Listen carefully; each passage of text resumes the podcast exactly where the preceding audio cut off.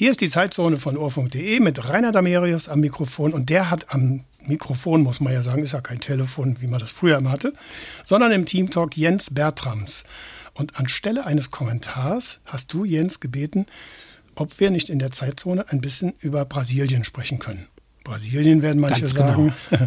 genau. Hallo Jens. Grüß dich. Ähm, Brasilien werden manche sagen, ist weit weg, aber die Wahlen haben uns Brasilien hoffentlich noch wieder mal näher ins Bewusstsein gerückt. Du bist ganz sicher jemand, Jens, der die Wahlen dort im Vorfeld beobachtet hat und sowieso die Situation insgesamt. Ja, was sagst du zu dem vorläufigen Wahlergebnis und äh, beziehungsweise dem Wahlergebnis, das ja nicht mehr vorläufig ist, aber dem, was jetzt vorläufig in Brasilien so zu erkennen ist? Ja, das ist das äh, offiziell ist es, glaube ich, immer noch das vorläufige amtliche Endergebnis, aber ähm, es ist klar, dass äh, Luis Inácio da Silva gewonnen hat. Wir kennen den Mann nur als Lula.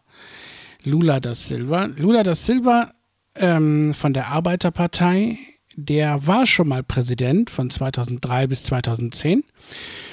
Und ich weiß, dass in dieser Zeit in Brasilien große, große Hoffnung auf Verbesserung ähm, da war. Und die Regierung hat damals ganz, ganz viele Leute aus der Zivilgesellschaft unterstützt. Äh, das Thema Behinderung, das Thema Armut, das Thema LGBTQ und so weiter war äh, sehr wichtig. Und äh, die haben wirklich unglaublich viel gemacht. Und natürlich wurde dann der äh, Hass der Konservativen alten Eliten, die noch viel älter und noch viel weißer waren als hier, ähm, sehr groß. Und jetzt hat eben Lula da Silva trotz ähm, massiver Einschränkungen, massiver Bedrohung von Wählern und so weiter ähm, die Wahl gegen Jair Bolsonaro gewonnen. Jair Bolsonaro, der Tropen-Trump, wie er immer genannt wurde. Mhm. Ähm, ich weiß nicht, er ist, äh, also ich fand Trump schon wirklich schlimm, aber ich finde Bolsonaro, wenn man äh, hört so ein bisschen, was der so sagt und wie dummdreist der redet, ähm, den finde ich zum Teil noch schlimmer. Und ja, ähm, ich glaube, dass diese Wahl zwar ein Hoffnungsschimmer ist, wenn man aber bedenkt, dass 50,8 Prozent Lula gewählt haben und 49,2 Prozent Bolsonaro, dann muss man sagen, das Land ist total gespalten. Und man sieht daran auch, wie einfach es ist, äh, Helden zu stürzen. Also man hat irgendwann vor ein paar Jahren mal gesagt, ja, Lula hat sich ein dreistöckiges Haus gebaut und ähm, von Steuergeldern finanziert und zack waren die Leute so enttäuscht, dass sie von ihm abgerückt sind. Ähm, Miriam Carvalho Rodriguez, die hat in Brasilien gelebt, die hat ja hier auch für den Ohrfunk schon Kolumnen über Brasilien gemacht und auch schon oft darüber berichtet. Die sagte zu mir ja, in einem Land, in dem man nur über Korruption hochkommen kann, ähm, ist ein dreistöckiges Haus wirklich absolut Peanuts. Und äh, insofern hatte er eine relativ weiße Weste, aber die Konservativen wussten, wie sie ihn loswerden konnten. So, und ja. jetzt warten wir darauf, was Bolsonaro sagt. Der will sich, heute ist Dienstag, wo wir das aufnehmen, da will er sich äußern. Ähm, ich weiß nicht wann, deshalb kann ich nichts dazu sagen, aber ich fürchte, er wird wie Trump die Wahlen nicht anerkennen. So, das erstmal so mhm. als Grundsatz. Ja. Ja. Die Medien berichten, es gibt Unruhen, es gibt Straßenblockaden. Ähm, ja. Vor allen Dingen scheint es so zu sein, dass diejenigen, die für Bolsonaro sind, äh, auf die Straße gehen, äh, während die anderen vielleicht äh, freudig feiern. Das ist aber in Brasilien ja kein Einzelfall, dass erstens die Extreme sehr stark aufeinander prallen und zweitens, dass äh, Korruption ein Thema ist, mit dem du immer kommen kannst, ob von links oder von rechts. Da mhm. äh, hast du schon richtig beschrieben, das ist irgendwie so ein bisschen mit drin. Viel schlimmer ist, dass es ja so wirkt, ähm, Brasilien wird hin und her geworfen in dieser mhm. Gespaltung, Gespaltenheit. Ähm, was siehst du jetzt im Moment oder wie empfindest du im Moment jetzt die Situation, wenn sie sich wohin entwickelt, ähm, problematisch oder hoffnungsvoll? Wie stellt sich das für dich dar? Ich fürchte, im Moment ist es so, dass es sehr stark darauf ankommt, wie Bolsonaro reagiert. Ähm, wenn er die Wahlniederlage anerkennt, dann sehe ich eine gewisse Hoffnung, dann müsste er seine Anhänger zurückpfeifen. Ob er das kann, ist eine gute Frage.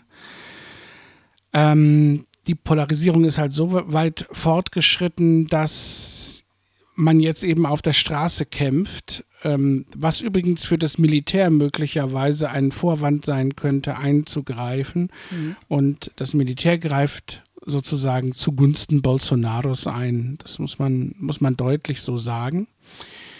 Und äh, es ist ja so gewesen, auch schon am Wahltag, dass ähm, Polizei Einheiten versucht haben, im Nordosten, wo Lula seine Hochburgen hatte, die Wähler daran zu hindern, über Verkehrskontrollen an die Wahlurne zu kommen. Ähm, solche Dinge passierten ja auch. Und ich glaube, dass der Apparat, der Staatsapparat inzwischen so stark von Bolsonaro-Anhängern durchsetzt ist, dass Lula es sehr schwer haben wird, zumal er im Parlament noch nicht die Mehrheit hat. Also es sind keine Parlamentswahlen erfolgt.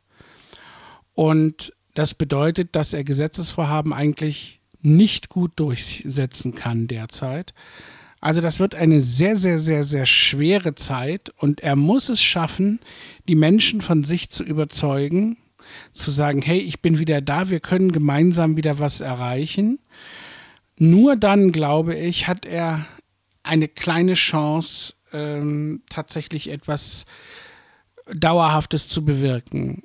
Und das ist eigentlich sehr traurig, weil Brasilien, du hast am Anfang gesagt, es ist weit weg. Es ist nicht weit weg. Es, Im globalen Dorf ist es relativ nah. Es ist übrigens ganz wichtig für, für viele, auch Lieferketten, für, auch für Europa und so weiter. Es ist ein Schwellenland, ein Land, ähm, das sich auch international sehr stark engagiert hat, gerade zur Zeit der Regierungszeit Lulas. Und ein Land, das wenn dort der Amazonas-Regenwald vollständig abgeholzt wird, ähm, was unter Bolsonaro ja stark vorangetrieben worden ist, was uns auch Probleme machen wird in Bezug auf die Umwelt. Oder, also, ja. da muss jetzt viel passieren. Mhm. Ja. Oder umgekehrt gesagt, ähm, das mit dem weit weg meinte ich ja auch insofern, als dass es für viele Leute nicht so eine Rolle spielt, ja. was wir von dem aus, wie wir hier Wirtschaft mitbetreiben, auch in Brasilien mitbewirken.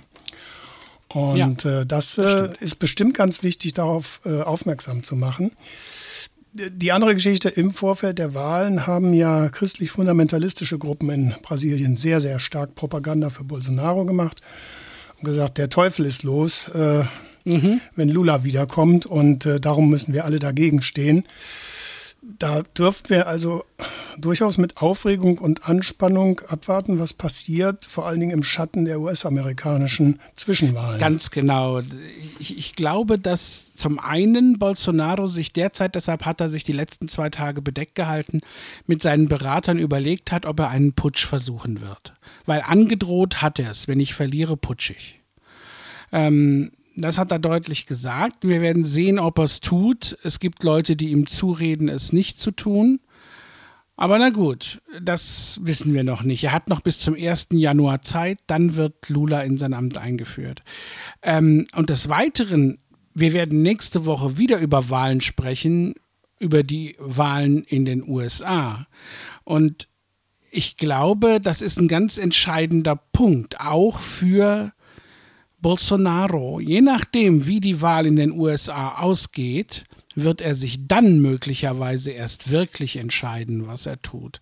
Also ich könnte mir vorstellen, dass er heute noch hinhält, weil man, weil er abwarten will, ob die Republikaner zum Beispiel in den USA den Senat zurückerobern, weil dann hat er viel bessere Ausgangspositionen, seine Macht in Brasilien schlichtweg zu erhalten und die Demokratie da zu unterdrücken.